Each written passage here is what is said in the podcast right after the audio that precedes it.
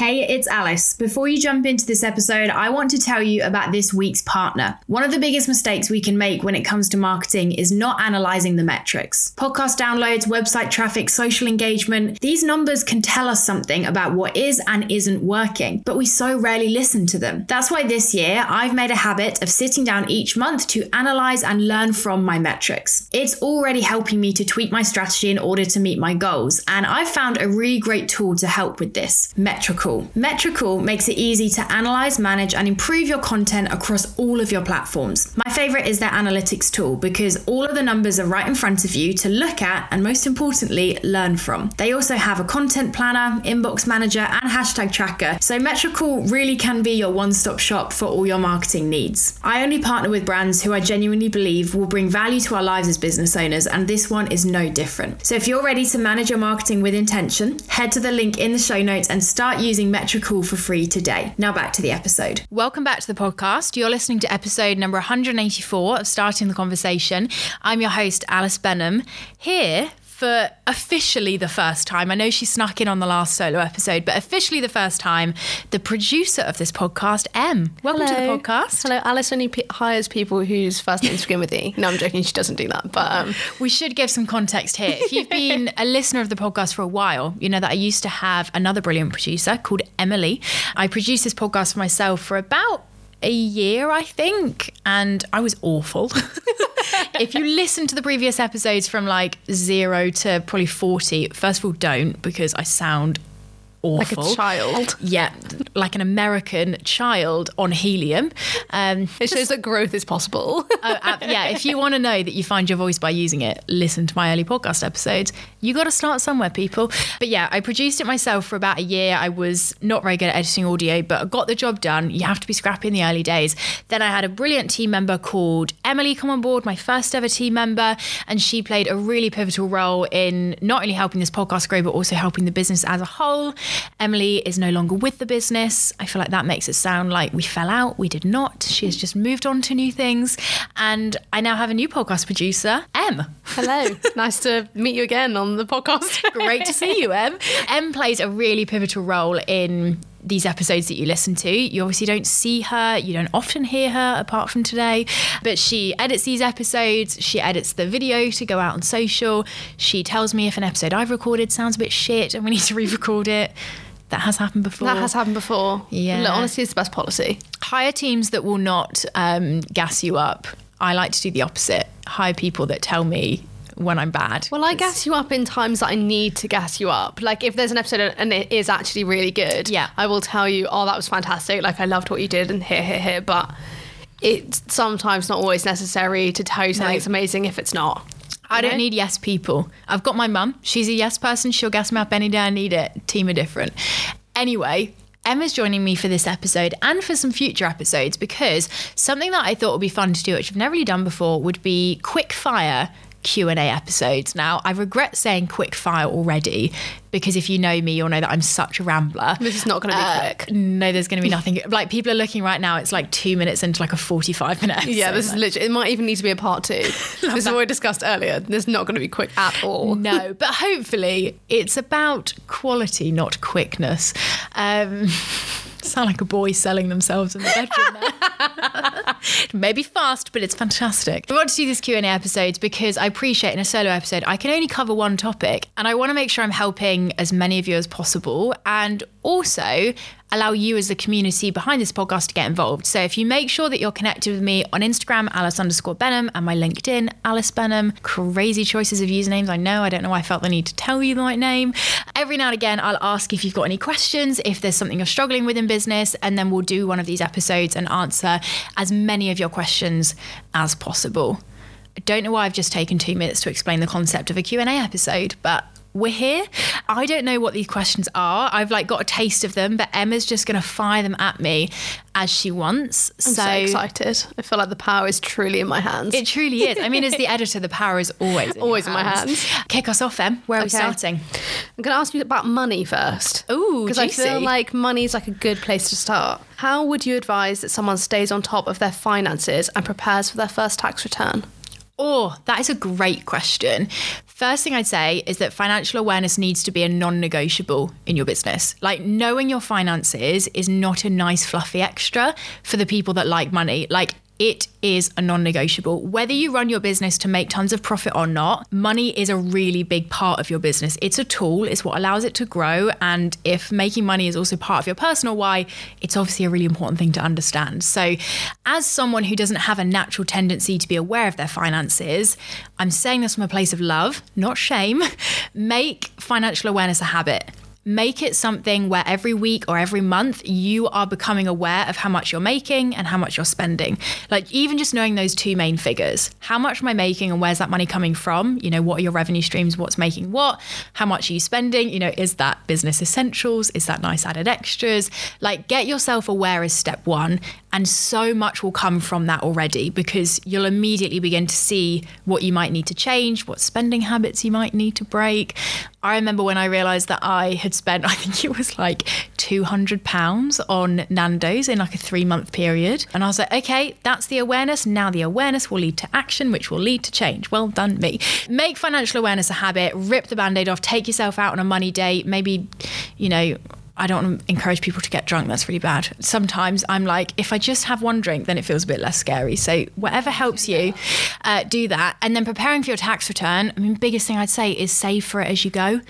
And again, I've made this mistake myself. I did not save for tax in my first year of business, and then I was met with a very hefty bill that I hadn't saved for. And ever since, I have been insistent on saving for tax as I make the money. So, depending on what tax band you're in, I'm not going to give specific financial advice, but figure out what percentage you need to save.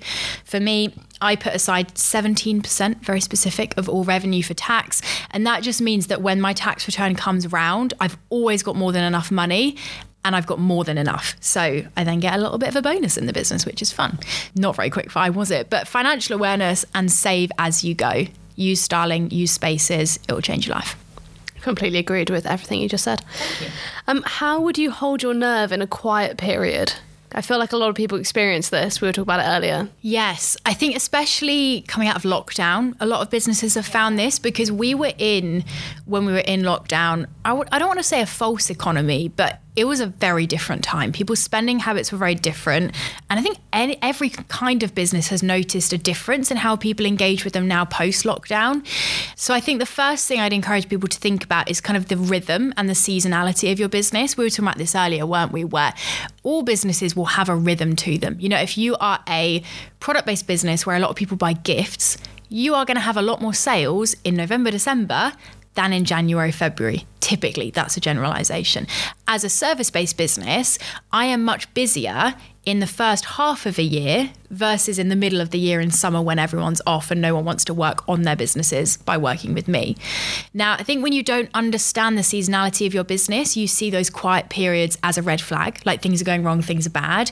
But the more you get to know the peaks and the troughs, you can begin to expect them, predict them, and not be so freaked out by them. It's the biggest reason that I chose August as my month off, is because it's naturally quiet.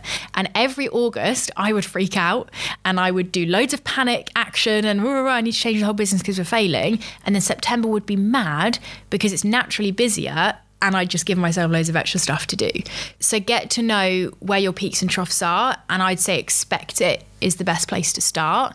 And then it comes down to some of the logistical things, like, you know, have a buffer of finances in place to help you in those quieter periods.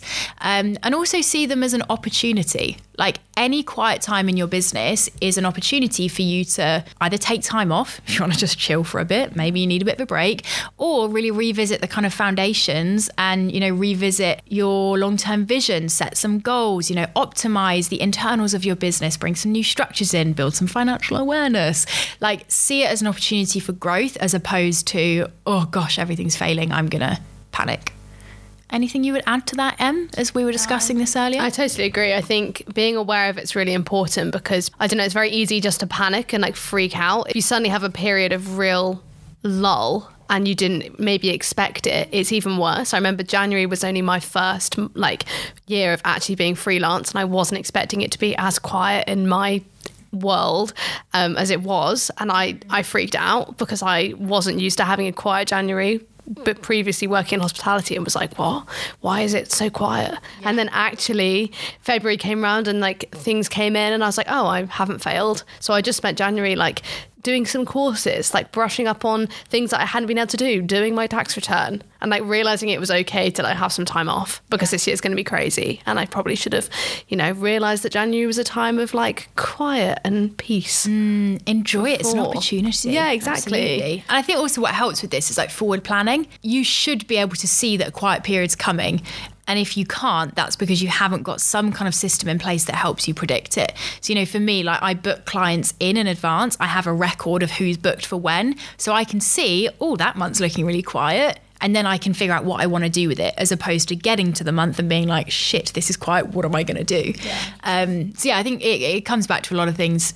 It's the same with a lot of things. It comes back to awareness, planning, and and seeing it yeah, it's, it's an opportunity rather than a negative thing. How did you build such an engaged following online? Because I would say that your audience is very engaged. Everyone religiously comments on your Instagram posts. Everyone's very engaged on LinkedIn. Like you've you've obviously got a group of people who really enjoy your content. Mm. How did that kind of come about?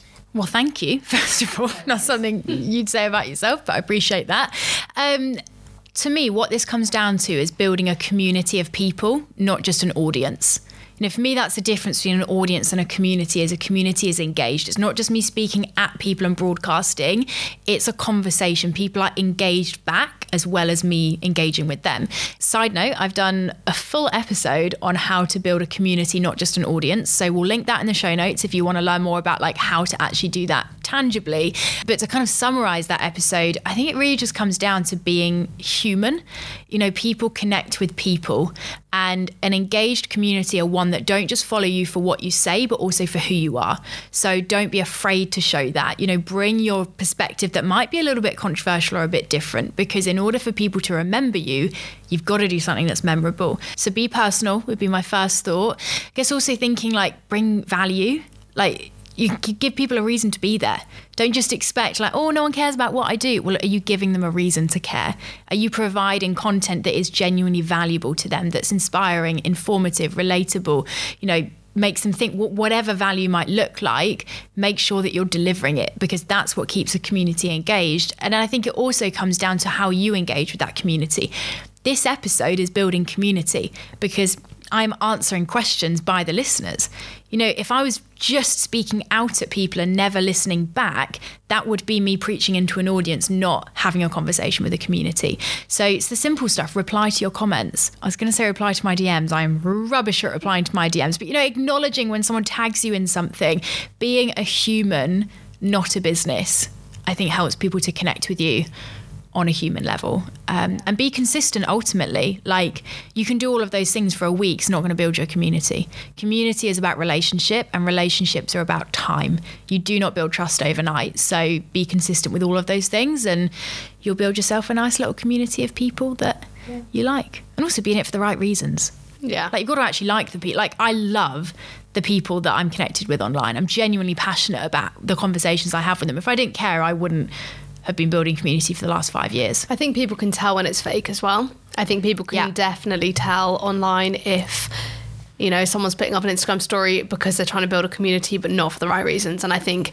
people are actually a lot more intelligent than a lot of other people think and mm-hmm. that you can see through and I'm, i know i've seen it on instagram like i can see through when someone's trying to do something just to build a community yeah next question how do you stay so motivated go on alice question how do you stay so motivated that question is completely incorrect because I am not motivated. I am self disciplined. I could talk about this all day because I think so often in business, we are made to believe that we should always be motivated. You should wake up in the morning with a spring in your step, excited to run your business, like so, you know, just like naturally inclined to be working. I'm not always motivated. I most of the time wake up and I'm like, damn it, my alarm has gone off again. We have to get up. And I what I'd say to people is exercise self-discipline and the motivation will come.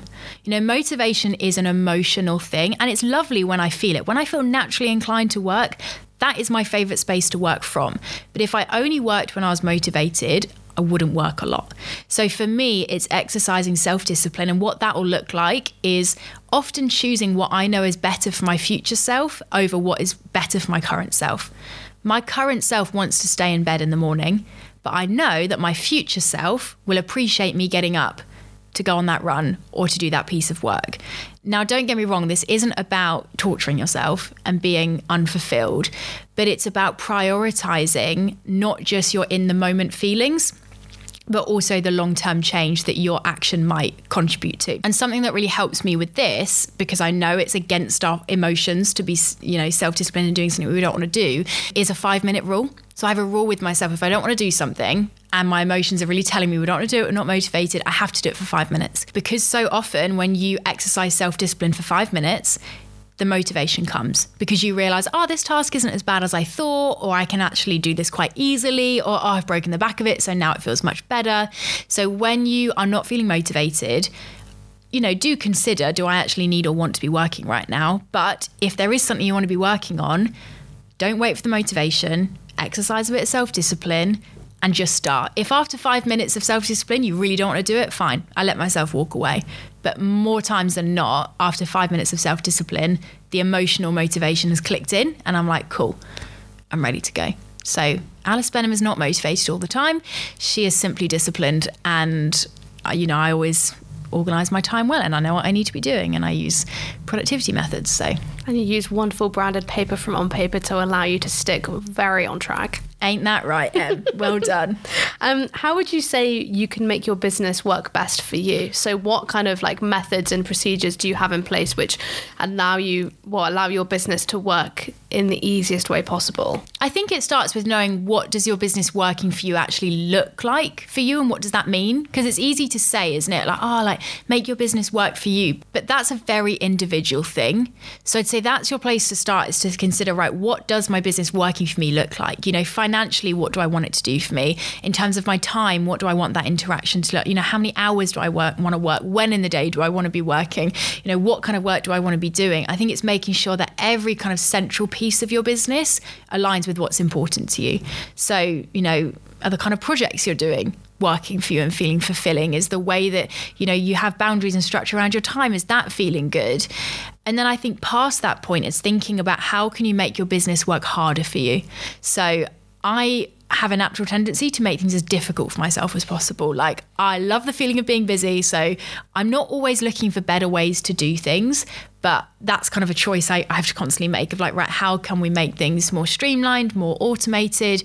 So, I think it's looking at each part of your business and thinking, right, how could this be just working a little bit harder for me? You know, if you're doing a really repetitive task all the time, is there a way that you could automate that so that it's happening without you having to be involved. If there are parts of your business that you really don't enjoy, could you outsource them or get someone else to be doing it or just eliminate that task from your business as a whole? Like, even just sitting down and going, right, what are all the things I don't like about running my business right now? And then sit there and brainstorm on what can I do about it. And you won't be able to change them all overnight, but there's likely some very small changes you can make that will help your business to feel better for you. So actually scrap the first part of my answer think about what is not feeling good and then think about what you might be able to do to change that. And don't look for the big, you know, in six months' time solutions. Look at what can I tangibly implement right now that might not solve that, but is going to make that feel a little bit better. Yeah. That would be my answer. What are your top three ways to add more value to a newsletter?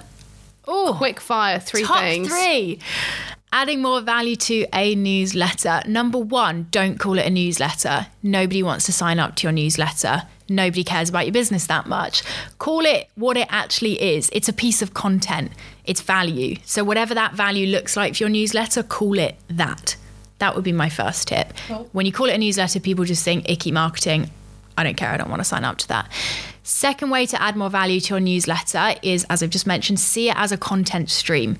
Yes, it is a place to sell, but just like any other platform, you have to nurture and serve in order to sell. So focus on the nurture and the serve. Why would people sign up? What are you sharing every week or every month, which is adding value to your clients or customers' lives? you have to nurture and serve your email list before you can sell to them. So start there. What value can you bring through a kind of blog post length email? And then how can you be sharing that consistently? And then the third thing I'd say, wow, these are linking into each other so nicely. Be consistent with it. Like value via a newsletter, or just said the new word newsletter, um, takes time to really pay off. It is a slow burning platform a lot of the time, email marketing, but it is so impactful when you give it consistency and time. So once you've done those first two steps, then be consistent with it and obviously listen to the feedback. Like, what do people respond a lot to? What do you get good open rates for? What do you get a lot of replies to? Like, adapt that concept moving forwards to make sure that it's really serving your people. But yeah, don't overthink it. I feel like we see email as this really overwhelming platform, but just see it like you're writing a letter to your people every couple of weeks. What would you write? That should be your email. I love the use of the words "your people." I just imagine this like little community of like Yeah. of like black and white dressed people who are like waiting for your emails to come into their email box inbox Inbox. inbox. Yeah. you can tell I don't have a newsletter, can't you? You don't have a newsletter, no, because we don't call them newsletters. well done, them. we love that. I like this question. Which was, you speak so clearly. How do you organize your thought and speak so well? And I kind of, I personally thought of it in like a video sense. Like, how do you speak so clearly on the podcast? Like, how do you speak so clearly on your Instagram stories? Like, I don't know if that's how what the person meant when they said it, but that's how that's how I heard it. insert compilation of me making mistakes on this podcast and not speaking clearly. I think, like anything, it's a muscle. And you do yourself a massive disservice when you assume that it comes naturally to other people. Now, I think it is probably a trait that I find easier than most. And uh, nature versus nurture, you decide. But, you know, I grew up in an environment where I was comfortable being on stages. I was happy speaking to groups of people. So I entered the world of business feeling fairly okay with kind of, you know, presenting myself and talking to camera. But that doesn't mean that I was this clear and kind of concise and on brand from day one as we said at the start of this episode, you only have to go back and listen to episode number one of this podcast to hear how much I have evolved over the years in terms of the way that I present myself. A phrase I love to use is you find your voice by using it. You do not wake up one day with this real clarity of message and confidence in the way that you speak. You gain those things through practice, like any muscle. You know, I wouldn't want to go out right now and run a marathon and expect I'd be good. So don't jump onto camera and expect that immediately you're going to be great at it. Like let yourself be crap and let yourself learn through action. And also realize that a lot of people are still making mistakes, even if it doesn't seem that way. Yeah. Um, you can attest to this. You edit out errors from this podcast. I don't speak seamlessly. Like, I, am I pretty good? I think at presenting, yes. But are there still times where I re record something and I try again? Absolutely. It happens so much more than you think. So don't be expecting that you're going to reach this perfection, but see it as a muscle. You'll get better as it the more you do it. And also, I think prepare what you're going to say beforehand. Yeah. Like people might assume, I don't know, but they might assume that when I'm speaking to camera or recording this podcast, like this is just off the cuff it's not. There's a structure in my head. You know, a lot of these topics I've talked about thousands of times with clients or in content.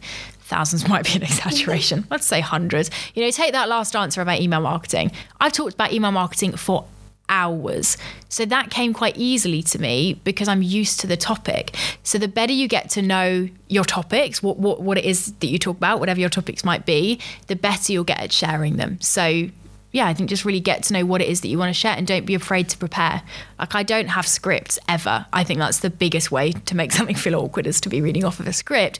But I do have prompts, I do have structure because I know that, you know, everything needs structure. I don't just sit down and it's all good to go. That's why I'm sitting and recording this episode with you, Em, is because if I sat and did this by myself, I'd probably still be on question two right now. no, I think it's so true. I think just the easiest way to do it is by doing. Mm-hmm. It sounds so stupid, but like just talking more makes you more confident at talking because you get used Fully. to talking. Yeah. And you get over yourself as well. Yeah. Nobody is listening to you as much as you think they are. No one cares. Yeah, they actually No don't. one's thinking, oh, they sound a bit weird, or they like, nobody cares about you as much as you think they do. So just get over yourself, give it a go, and you'll get better the more you do it. Right, next question. How do you get your first clients if you don't have any previous testimonials? Ooh, I like that question. I feel like this is something we could and should and will. See that evolution there, people?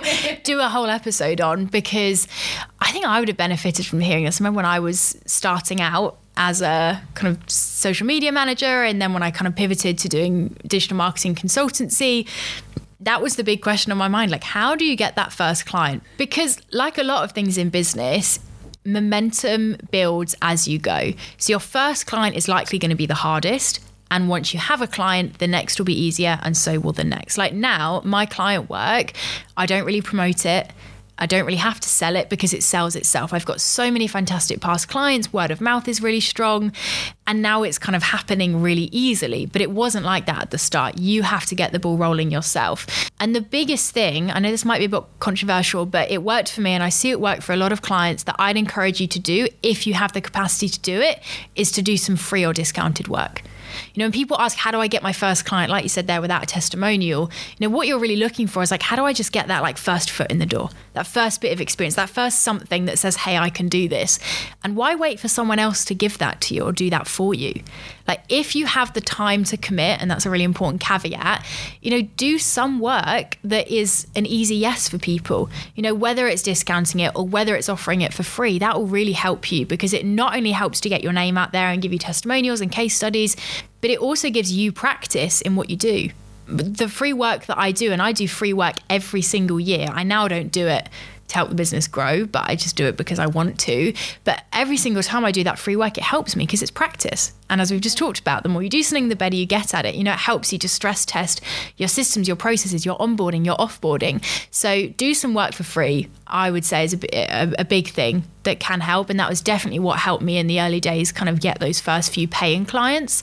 And I think that's the only tip I'll give for now because we're going to do a full episode on it. So subscribe to the podcast to hear more um, about how to get your first clients. How do you organize your content? Oh, I, we use Google Drive in case anyone wonders. Many things. Um, Lots of folders. People might expect we've got really organized content, but I don't. Which is what I think people probably expect you to say. Yes. And again, it, it does you a disservice when you assume people have these really intricate systems because you think, well, I'm failing because I don't have this really amazing system. To let you behind the curtain, uh, my content planning generally looks like and this podcast is the only exception because Emma's involved, guests are involved, a lot of money is involved, so it's a bit more complex. But the rest of my content is usually a scrap of paper on a Sunday evening. I obviously have a wider strategy that's in a document. You know, I know my platforms, who I'm speaking to, my content pillars, what goals I'm trying to achieve. But in terms of the actual planning, it's nothing fancy. Like I will usually sit down, it's usually the notes app on my phone or a scrap piece of paper at my desk, and I'll just write out, right, what's happening this week, what's happening in the business, what are my goals, what are we're working on, and what do we want to say where. I'll write out roughly a plan for Instagram content, you know, stories in grid, LinkedIn, my emails, whatever the podcast is doing this week, I'll write that in as well. And obviously anything else marketing wise that's happening. It's not much fancier than that. Now, you don't have to do that on a weekly basis, but that that I think is what content planning really is is that moment. And I do it on a Sunday night like I said where you sit down and you just check in and go right where are we at? What's happening? What's coming up? What am I going to be doing on my socials in my content in response to that? And then in terms of the actual organization of it this isn't a really annoying answer, but it's like whatever's going to work best for you. Like we use Google Drive. Um, I don't use any scheduling tools because I don't schedule content, but I'm not saying that's the way to do it. You know, just find the things that help you to show up as consistently as you can and don't wait for the perfect process. You know, the goal of content planning is not to content plan the goal of content planning is to actually post content. So, whatever your system is, even if it's post it notes up on your wall or notes on the back of your hand, but that's a bit rough because you need to shower, so maybe not that. Uh, but you know, however you do your content planning, the most important thing is that you do it. It's not really important how or where you do it. So, that's how I organize my content, but you do you, would be my encouragement there. I think it's different for everyone.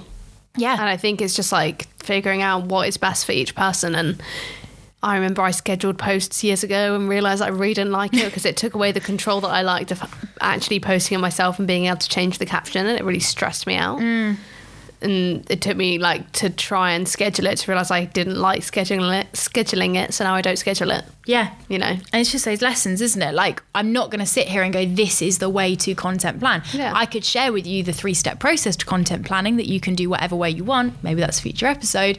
Right, Actually, no.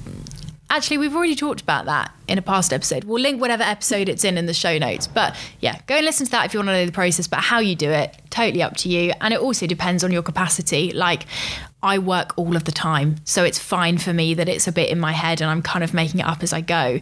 If you're someone listening to this that's very strapped for time or headspace, you probably need it to be a lot more planned and structured and scheduled. So don't take this as like, do Alice's approach. Take this as just like you said, Em, you do what works for you. And as long as it works, that's the point. This leads very well into the next question, which is how do you find a healthy work life balance? And how do you not work all, work all the time? So uh, I think you kind of answered that. yeah, if we want to just call in a friend for this one, anyone else want to chime in? I think work life balance is non existent. I could begin a bit of a rant here about how I think, especially in the society we live in, it only puts pressure on women, especially mothers, to achieve this completely unrealistic expectation where everything in your life is perfectly optimized and you're doing all of the things to the best of your ability. I just don't think that's realistic. The way I see quote unquote work life balance is a blend. It is not a balance because things are never perfectly balanced. It's always one way or another. But what's important to me is that whatever blend I have is intentional. You know, I've had times in business where it's not been intentional and my business has happened to me. You know, I've been working crazy long hours, but it hasn't been a choice. It hasn't been intentional and that's not been sustainable. But now there's times where I do and will work very long hours, but the difference is it's intentional. I know why I'm doing it. I'm not just working crazy long hours for the sake of it, and I have that sense of control. So, for me, what that looks like is when I'm looking at my schedule, you know, my time is meticulously planned out work wise. I know everything that's happening, when it's happening, what's, what's going on. So, I can see the kind of periods that are more full on and the periods that are quieter. And I will really set intention for that. Like, okay, we are currently in a really full on season. There's a lot going on right now. My time is very stretched. I had a start to the year that wasn't that way at all. So for me, I hope this is making some sense. It's not about seeing like what's this perfect balance that I can always achieve. It's letting it blend and letting that blend shift depending on what my priorities are and how things are feeling and just staying connected to that. Like at the moment I am working long hours, but I know why I'm working those long hours and I feel okay to make that decision. So I think it comes back to a self awareness and just kind of checking in on how it's feeling for you. And if it doesn't feel right, take a step back. Right, what do you need to change? Like, think about something my life coach talks to me about, and we talked about it in a past episode actually, is your blend of work, rest, and play. What are those three kind of sections of your life looking like? How much are you working? How much are you resting? How much are you playing? What feels off? And what needs to change in order for you to get more of that time back. So I hope that kind of answers the question. I definitely need more playing in my life. I really like that. Yeah. I'm going to play more. Yeah, but but then it's the question about where's that playtime come from? Like if you from see it as a pie, yeah, if you see it as a pie chart, you can't increase one no, section no, without, decreasing, decreasing another. another. Yeah. So it's like be intentional with yourself. Like where is that really going to come from? And realize that ultimately you're in control. Like that'd be a great exercise. Draw out a little pie chart, see where you think you're falling mm-hmm. by the wayside. Yeah, absolutely. And if it feels off, you are the only person that can change that you know, we all like to throw a bit of a pity party. My clients are stressing me out. Things that like, cool, that's on you. Yeah. Like, I hate to say it, but if things are really overwhelming, you are the only person that can change that. And as business owners, we have incredible amounts of control. We just don't exercise it a lot. We let work completely take over. So give it some boundaries, give it a container. And like I said, just make sure however your, your blend looks, it's intentional for you to a lot of people, my blend is wildly unfulfilling and unsustainable. It's not for me. So it's just making sure you're doing what feels right. And I think circling back to what I said at the very start, you know, letting things be a bit off sometimes. Like I can't show up for every area of my life and work all of the time. There are times where I sacrifice, whether this is good or not, like looking after myself personally to grow the business and vice versa. So like accept that something's always going to feel a bit off. And as long as you check in with how you feel about that and try and change it, it is what it is. Yeah. It's hard work at the end of the day running a business. If it was easy, everyone would do it. Absolutely. And it's not easy. Okay, so rounding off, we had some personal questions. I mean, they're not that personal or juicy, but how is Red Shirt Man? That is what everyone wants to know. That one came through so much. That's because you tease on your Instagram story all the time, like, ooh, and then we don't get the juicy information. I mean, what do you want to know? It's so boring now. Which is em- embarrasses me to talk about it. I find it really cringy. For people who don't have context, um, last year I was dating a lot because I was a fun gal um, coming out of lockdown, and I would document my dating on Instagram stories, and I loved it, and you guys loved it as well. I mean, I understand why dating content is always so interesting, um, and the guys would always get nicknames, and there was a guy last September called Red Shirt Man. He was labelled that because you guessed it, he wore a red shirt to our first date and it kind of gave me the ick. Um, but yeah, I documented that. And then I haven't really spoken about him since because he's just he's just stuck around. And I feel like it's not that exciting, but without throwing up in my mouth as I say it, he is my boyfriend. Um, yeah, I was, I was got a boyfriend, everyone. Um, I'm actually going red just talking about Actually, it. she's getting redder and redder right in front of me. I honestly feel so embarrassed for myself that I have a boyfriend. Like, I really am judging myself. But, you know, he's good. We like him. He listened to the podcast today. The episode that came out today was with George and Jess. And I was like, oh, like, hope you enjoy it. Let me know what you think. Obviously, didn't mean let me know what you think. I just meant, like, tell me that I'm great.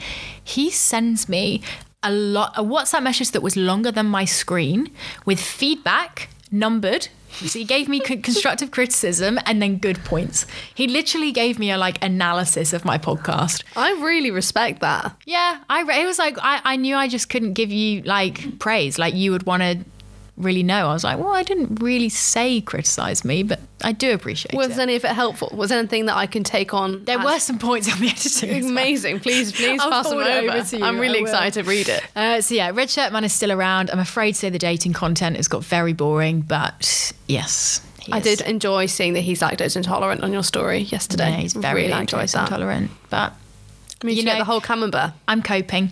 I'm a trooper. I'm so brave.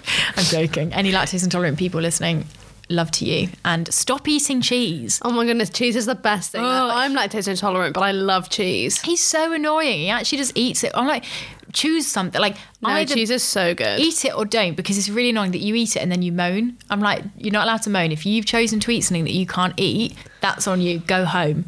Stop moaning to me.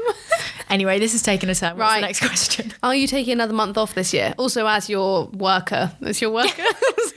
As your worker bee, as my team member. As your team member, I would like to know: Are you taking a month off this year? I absolutely am. August off is a non-negotiable. Although I don't know why I just answered that so confidently. Yeah. I am considering. This is a bit controversial to my past self, who is like, I'll always do this. I am considering using my month off to work on on paper this year. Ooh. Because, and I think this might lead with the next question. Yeah, asked. how is the new business? Uh, great. Struggling to make the time for it. Like. Oh my gosh, I could do. Well, I'm not going to do a whole episode on it because it would just be me moaning. I've got no helpful things to share. Running two businesses is so difficult. I am. I've really struggled this year, and you've been privy to this, Em. Um, and yeah, I am wondering, do I use maybe even just like a week of my month off to work on on paper, or maybe I finish like a, a week early and I can spend a week working on that business. I don't know, but I will be taking definitely a month away from this business. Um, and for those who haven't heard more about that, maybe that would be interesting to do a whole episode about like Yeah. how, why, you know, taking a whole month off from your business. I think it can sound really unachievable, but actually having done it now for two years, it is not only pretty easy to do, dare I say it, but also so impactful. Like I love it. It it it works so well for me and for the business. Um, so yes, I've just combined both of those questions. Thank you so Um, much. On paper is good. It started strong. It has not continued very strong, but I'm gonna get there. Uh, and yeah, I will be taking a month off this year. TBC, what that month off will be used for. It's really made me realize I don't know how people do it with like families.